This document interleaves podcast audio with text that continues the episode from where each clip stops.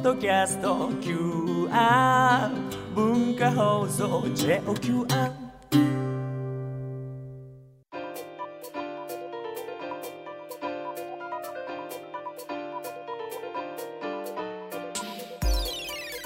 大人カレッジ木曜8時台は健康学科の時間です。今週は人間関係を楽にする。精神科医の水島ひろ子さんに心が楽になる人間関係理想の生き方を手に入れるヒントをいただきます。ということで水島ひろ子先生です。今年もよろしくお願いします。どうぞ今年もよろしくお願いいたします。お正月のんびりはできたんですか？いやできないですね。できない。はい。何忙しですか？あ原稿忙しですね。また本が。はい。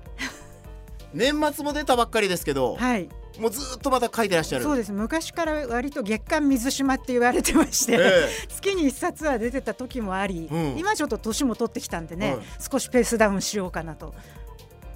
月間なんとかってあんま聞いたことはないですけど、はい、毎月出してた時もあったんです時時年もありました。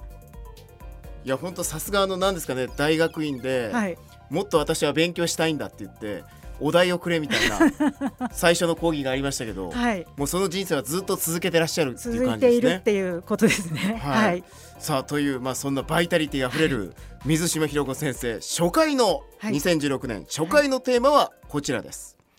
不安のメカニズムと心の姿勢の整え方。さあ今夜は水島ひろ子さんの年末に出た新しい本「その不安偽物ではありませんか？決められない自信がない人間関係がしんどいあなたに」という本をテキストに不安にとらわれがちな人が不必要に悩まないための方法について教えていただきます。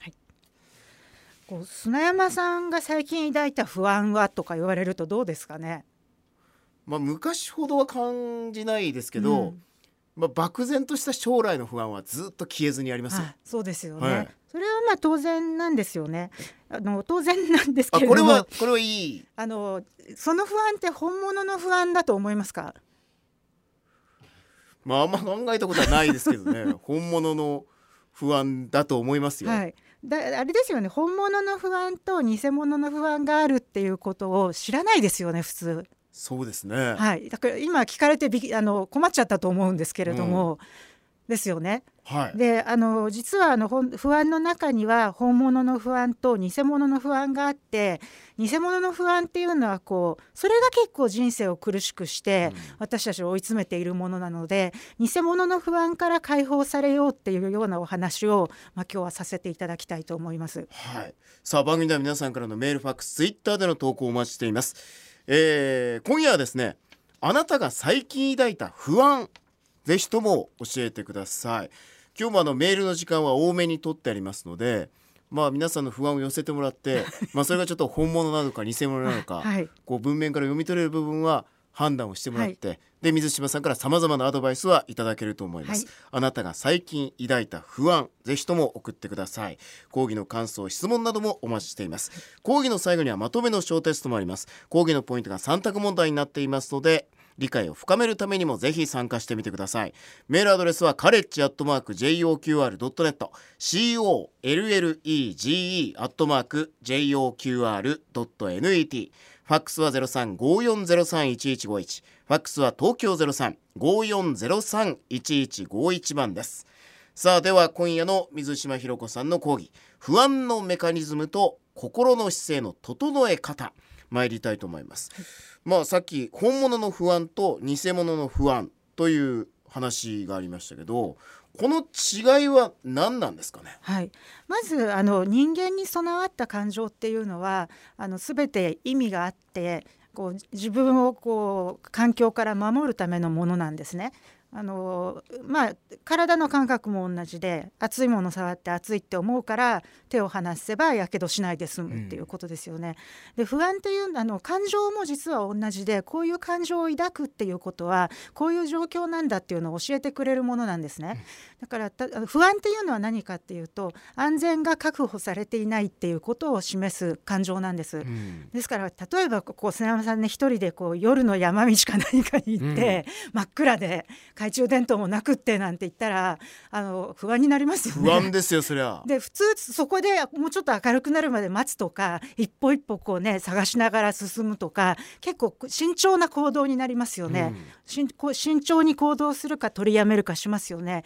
そこで不安をもしも感じないで夜の山道でザックザクと歩いてしまったら何が起こるでしょうかって考えると怖いですよね、うん、ですから不安を感じるから足がすくむんですそれであの安全自分の安全を守る守ることができるっていうこういう考え方だと割と分かりやすいですよね。はいはい。だから不安っていうのは確かに感じると嫌なものなんだけれども不安を感じなくなったらかなり人生は危険なものになってしまうっていうことなんですよね、うん、だから不安を感じること自体はいい。いいっていうこれはセンサーなのでこれはちょっと要注意ですよっていうのを知らせてくれるのが不安なので、うん、要注意だからよくよく見てみましょうねとか要注意だから今回はやめときましょうねとかそういうのを教えてくれるのが不安という感情なんですね。はい、そこはそこまではいいんです。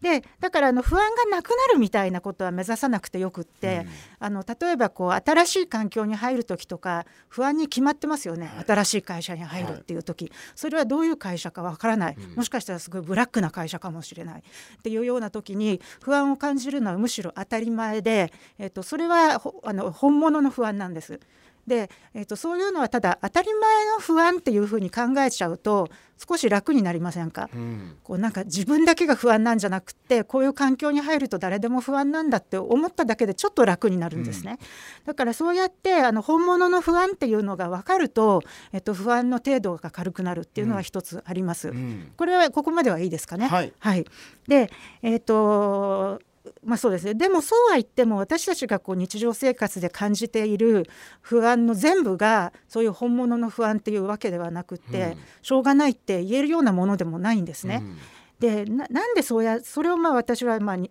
物の不安と呼ぶわけなんですけれども何なのかっていうと例えばあの新しい環境に行くと、うん、なんかどうなるか会社どんなとこか分かんないな不安だなっていうのはいいんだけれども、うんあでも新しいところに行く時ってみんな不安だからしょうがないやってなる人とあるいは新しいところに行って不安だないじめられたらどうしよう、うん、あの友達できなかったらどうしようあの一人ご飯になっちゃったらどうしようみたいなねいろいろ上司が厳しかったらどうしようとか考え始めるともう本当にきりがないですよね。うんでそれはそういうのは言ってみなきゃわからないことだからそれを今このここで頭の中でぐるぐる考えていても実はなんかエネルギーを消耗するだけで、うん、言ってみたらすごくいい会社で、まあ、心配して損したってことにもなるかもしれないし言ってみたら実際悪い会社でそうしたらそれはそれで対応しなきゃいけないし、うん、その前にしてた不安って何なんだろうっていうことになりませんか、うん、だ勝手に頭の中でどんどん妄想が膨らんで、はいはい最初はまあ新しい環境に対する不安、はいはい、これはまあある、はい、本物の不安として、その先に上司がなんとかないものをどんどんどんどん足してますよね。足してます。でそういうのを脅迫観念って呼ぶんですけど、はい、頭にポッとこう浮かんでくるなんとか大丈夫だろうか、うん、友達できなかったらどうしよう。ブラックだったらどうしようみたいなそういうこう頭の中にポッと浮かんできて強く迫ってくるような脅迫観念っていうのをあのみんな持ってるんです、うん、いろんなとこでもしここで電車止まったらどうしようとかね。なんかここから起こったらどうしようとかなんか思いますよね。うん、で浮かんでくるけどそんなことないやって打ち消し打ち消しながら割と生きてるんですね。うん、まあ今までも大丈夫だったから今日も大丈夫だろうとかこんなこと考えても仕方ないやとかあるいは気分転換違うもの違うことを考えて気分転換したりしながらみんな結構脅迫観念とうまく付き合ってるんですね。うん、ただそれに取りつかれてしまうとその偽物の不安がもう次々と量産されてきて、もうすごいことになる不安の中で溺れて生きていくみたいな感じですね。はい、はいはい、その偽物の不安、まあ、ある種妄想のような脅迫観念、はい、もうここで苦しまないようにしましょう。そうです。っていうことですね。はい、はい、これなんでこうその偽物のありもしない不安っていうのがこうどんどんどんどん湧いてくるんですかね？はい、やっぱりまあ過去の失敗体験とかもあるかもしれないし、うん、まあなんかその記憶の中から出てくるのもあるかもしれないし、人から聞いた話もあるかもしれないけれども、えっとなんでかっていうとこれはあの人生を生きていくためのあのえっとね信念っていうか、価値体系っていうかちょっと言葉難しくなっちゃいますけど、はい、自分はどういう人生を生きたいかっていうことによって結構違うんです。だからなんか楽天的な人っていますよね、うん。割と。まあそれ心配だけどしょうがないよみたいな。そう落ちたらその時はその時だみたいな人って。なんで楽天的なんだろうかっていうとそういうふうに生きようってしとしてる人なんですね、割と。はい。で、えっと、そうじゃない人生に価値を認めていない。でもなんかこうすごくいつも最悪を想像しちゃう人とかそういうのはあの失敗した時にこれ以上傷つきたくないからこう悪いことをいっぱい考えておいて、うんうん。いざという時に傷つかないようにしようってするんです。うん。でもそんなことやっててもねやっぱりってなってもっと傷ついちゃいますから、うん。やっぱりこう日常生活をどういうふうに過ごしていきたいかっていう好みの問題なんですこれは。はいはいはい、はいだ本当にまあありもしないことを考えてしまうっていうのははい、好みの問題。好みそうなんですあるかもしれないんですよ実際。はい。でもあったってその時はどうせそれに対応しなきゃいけないんだからその時になってからでいいじゃないですか。はいなのにその前の時間ずっと考えてるのって何なんだろうっていうと、まあ好みとしか言いようがない。はいはい、まあ多分そう思う人も好んでやってるとは思わないんですけどその偽物の不安を、まあ、出さないようにするっていうか出てきたとしても、はい。はいうまく付き合う、はい。このコントロールする方法っていうんですかね、はい。はいこれはどうすればいいんでしょこれはねなんか心のしつけとも言われているし、はい。私はもう趣味だと思ってるんですけどうん。自分では、もうだからもう自分はそういう不安の目を通しそういうなんか恐れですね。恐れっていう心の姿勢があって何でもその恐れの眼鏡を通してう。うん。世の中を見ると何でも怖く見える、はい。何でも不安に見える。ずっと失敗するように見えるっていう風ななんか そういう暗い人生を生き生きていきたいのかそれとも眼鏡を変えちゃってもう普通のありのままの眼鏡見えるものだけ見るみたいな、うん。そういう眼鏡に変えまあ眼鏡か眼鏡を外しちゃうだけでいいですよね。うん。そうするとありのままの自然が見えてあの例えばライオンがすぐ隣に立ってたら怖いですよ。はい。私すごい不安になると思います、な 何もね檻に入ってないライオンが隣にいたらすっごい怖いと思いますけどそれは本物の不安ですよね。食べられちゃうかもしれない、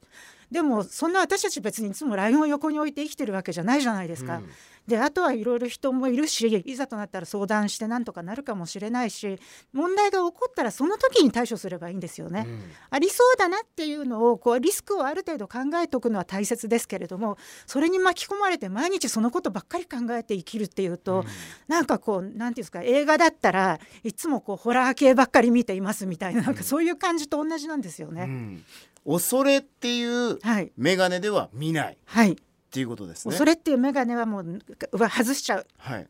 恐れを外して何眼鏡っていうんですかね何？何目っていうんですかね。うーん。なんかまあこれをね愛の眼鏡とか呼ぶ人もいるけれども、うん。私はもう外しちゃえばっていうか赤ちゃんなんてん。何もかけてないじゃないですか、はい。これでありのままに生きてるじゃないですか、うん。けどちっちゃい子供ってありのままに生きてるんですよ。頭の中でぐるぐる考えてたりとかしなくって、うん。目の前のことで一生懸命なんですね。だからやっぱり私人間の自然体ってその眼鏡をかけてないのが自然体であって、恐れの眼鏡をだんだんとこう作ってきてしまうから叱られるたんびとか、失敗するたんびに恐ろしあの恐れの眼鏡を作ってきてしまうから、うん。なんか全てをこう恐れを通して見るようになっちゃうのかなっていうふうに思います。はい、なんか恐れじゃなくてなんかこう温かい目みたいな。温かい目みたいなのを私たちはそれは本来持っていて、うんあのでももっとせっかく持ってるのに恐れの眼鏡をかけちゃうとなんか全然もう恐れで曇った世界しか見る見えないみたいな、うん。はい、ことになっちゃうなって。しまうっていう。なんか今の世界情勢にも通じてしまうような話ですけれども、うん、じゃあ怖い目で見ないこう温かい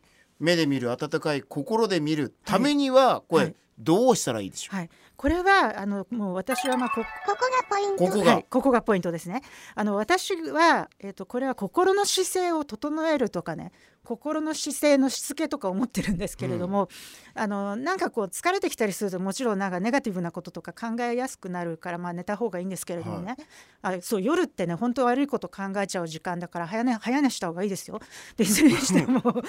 の頭疲れてくるとそうなってくるんですよ。でまあそれはそれとしてあのそういうこう、えっと、どういうふうにするかっていうと自分はやっぱりどういう人生を歩みたいのか。なんか今まですごくこう、まあ、私もさっきね正月から仕事して万年受験生みたいなこと言いましたけれども、なんかいつもいつもそうやって追い立てられて生きていくのか追い立てられて追い詰められてやっとの思いで生きていくのか、うん。それとも同じ原稿を書くのでもあ今日いいこと思いついちゃったこれ書いとこうみたいにこう鼻歌歌いながら原稿を書くのかっていうのって全然違いますよね。はい。だからそれをどっちの人生を自分が選ぶかっていうのをまず決めて、うんあのそっちのこう苦しい方を選びたい方はもうしょうがないって、うん。その趣味の問題ですから、うんうん。どうぞ苦しんでください。ででもやっぱりそういうのは嫌だな。せっかく生まれてきたんだから軽やかに楽しく幸せに人生を生きたいなって思ったら、やっぱりちょっとそこで心の姿勢っていう概念を持ってあの恐れの眼鏡を自分が今かけてるんじゃないかっていうのはちょっとチェックする必要がありますね。うん。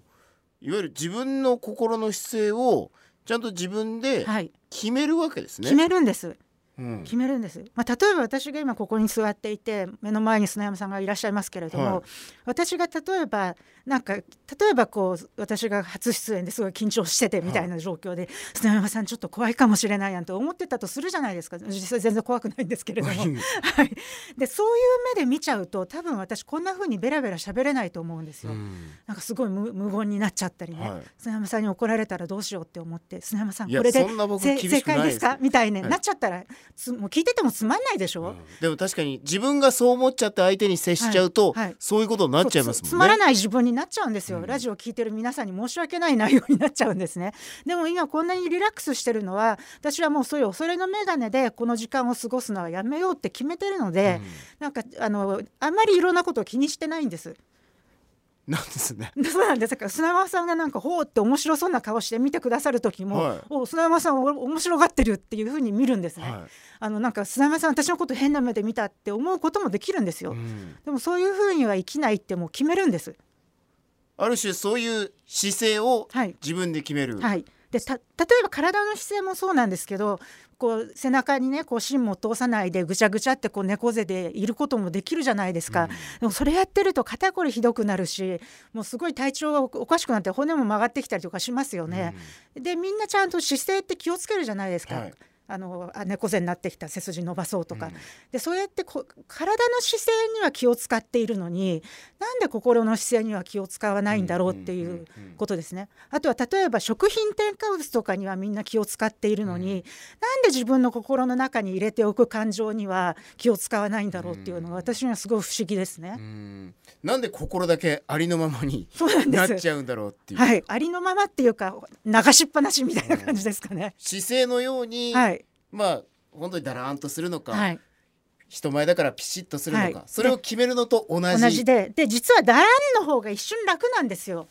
だけどな長時間ダランをやってると絶対肩こりとかいろんな弊害が出てきて、ピシッて背筋を伸ばすのはその時ちょっと大変なんですけど長い時間座ってられますよね。うん。それと全く心は同じだと、同じ。です。恐れに逃げる方が一瞬楽なんだけど、はいそれを長いことやってるとそれこそうつ病になるとかね、うん。緊張しすぎてどうなんかパニック障害になるとかいろんなことが出てくるけれどもだから一瞬こうピシッとね恐れの眼鏡はやめようって思うのはちょっとした勇気を要するんだけれどもでも結果としてその方がじ人生全体ハッピーになりますよっていう話なんです。それが心の姿勢の整え方。整え方。ということになるわけですね。はい。はい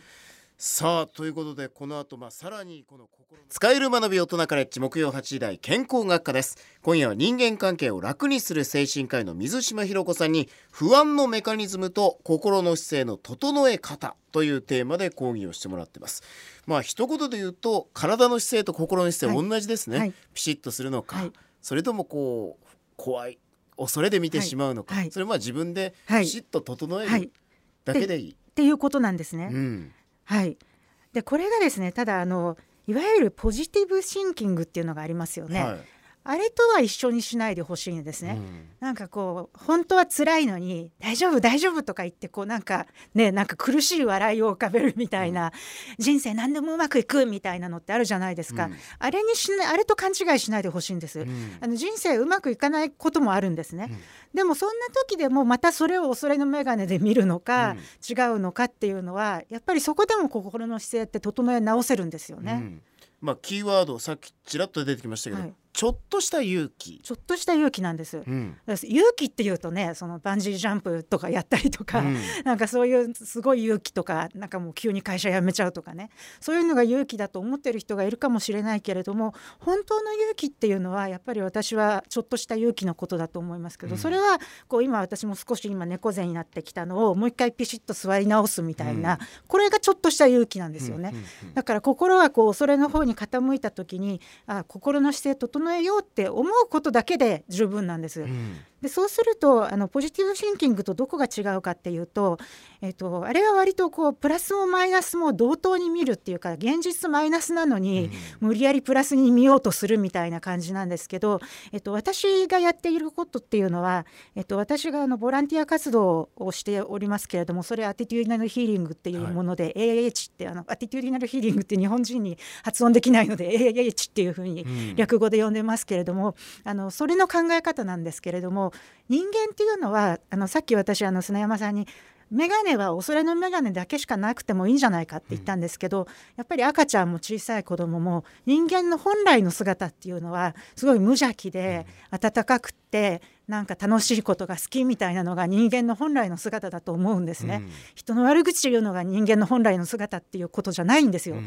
あと赤ちゃんがさストレスストレス肩凝ったとかなんないですよね。ですよ。だからだからあの人間の本来の姿いつもあの自分の中にはああいう赤ちゃんみたいな純粋なものがあってただいろんな人からいろんなこと言われてそれが赤みたいにこびりついちゃって、うん、なんか世の中を恐れの眼鏡で見るようになってしまったけれども恐れの眼鏡自分が外す気になればいつでも外せるんじゃないっていうことなんです、だからよく人からひどいことをされてもう絶対許さないとか思うこととかありますよね、でも許さないでいることってすごい苦しいんですよね、で病気にまでなっちゃうこともある。でそれって私考えてみると自分に嫌なことをした人が例えば一生許さずにいろっていうボタンを押して去っていったとすると。でそれをそのままにしてるのと同じだと思うんですよ、うん、でもボタンなんて自分の中にあるんだから自分でリセットすればよくって、うん、あんな嫌なことされたけどあの幸せに生きていこうっていうふうに自分でリセットすればいいんですよね、うん、だからなんか私その嫌なことをされてさらに運命までその人に任せちゃうっていうのはどんなもんだろうかっていうふうに思っていまして、だからやっぱり常に心の姿勢は自分で整えられる。誰かが蹴飛ばしてってちょっと今背筋が曲がったかもしれないけど、うん、もう一回まっすぐにしてみればまたこうすっきりするっていうそういうものなんだと思います。はい。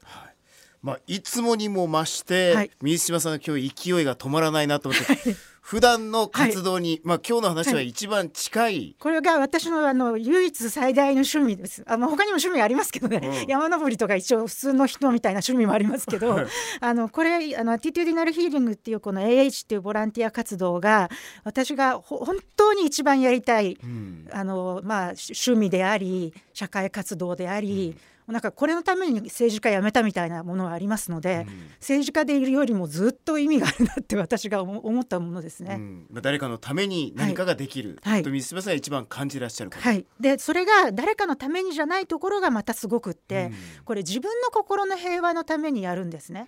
でそれが結果として世界平和につながるって素晴らしくないですか、うん、あなたのためにっていうのが出てきちゃうとすごい押し付けがましくなったりとか、うん、ずれちゃったりするじゃないですか。でも一人一人が自分の心をちゃんと姿勢を整えてあのあの人のせいだなんとかだって言わないで一人一人が私今心の姿勢を整えてるけどやっぱりライオンが隣にいるから怖いみたいな そんな感じでこう生きていくことができればあのなんか私すごく結果としてすごい世界は平和和になるだろうなと思っております。はい、はい、まあ本物の不安っていうのはもちろん人間の防衛本能としてあるんだけども、はい、あくまでも今日は偽物の不安偽物の不安。っていうものをどうやって捉えるかっていう、まあお話になりましたが、さあ今夜は精神科医の水島ひろ子さんに不安のメカニズムと心の姿勢の整え方というテーマで講義を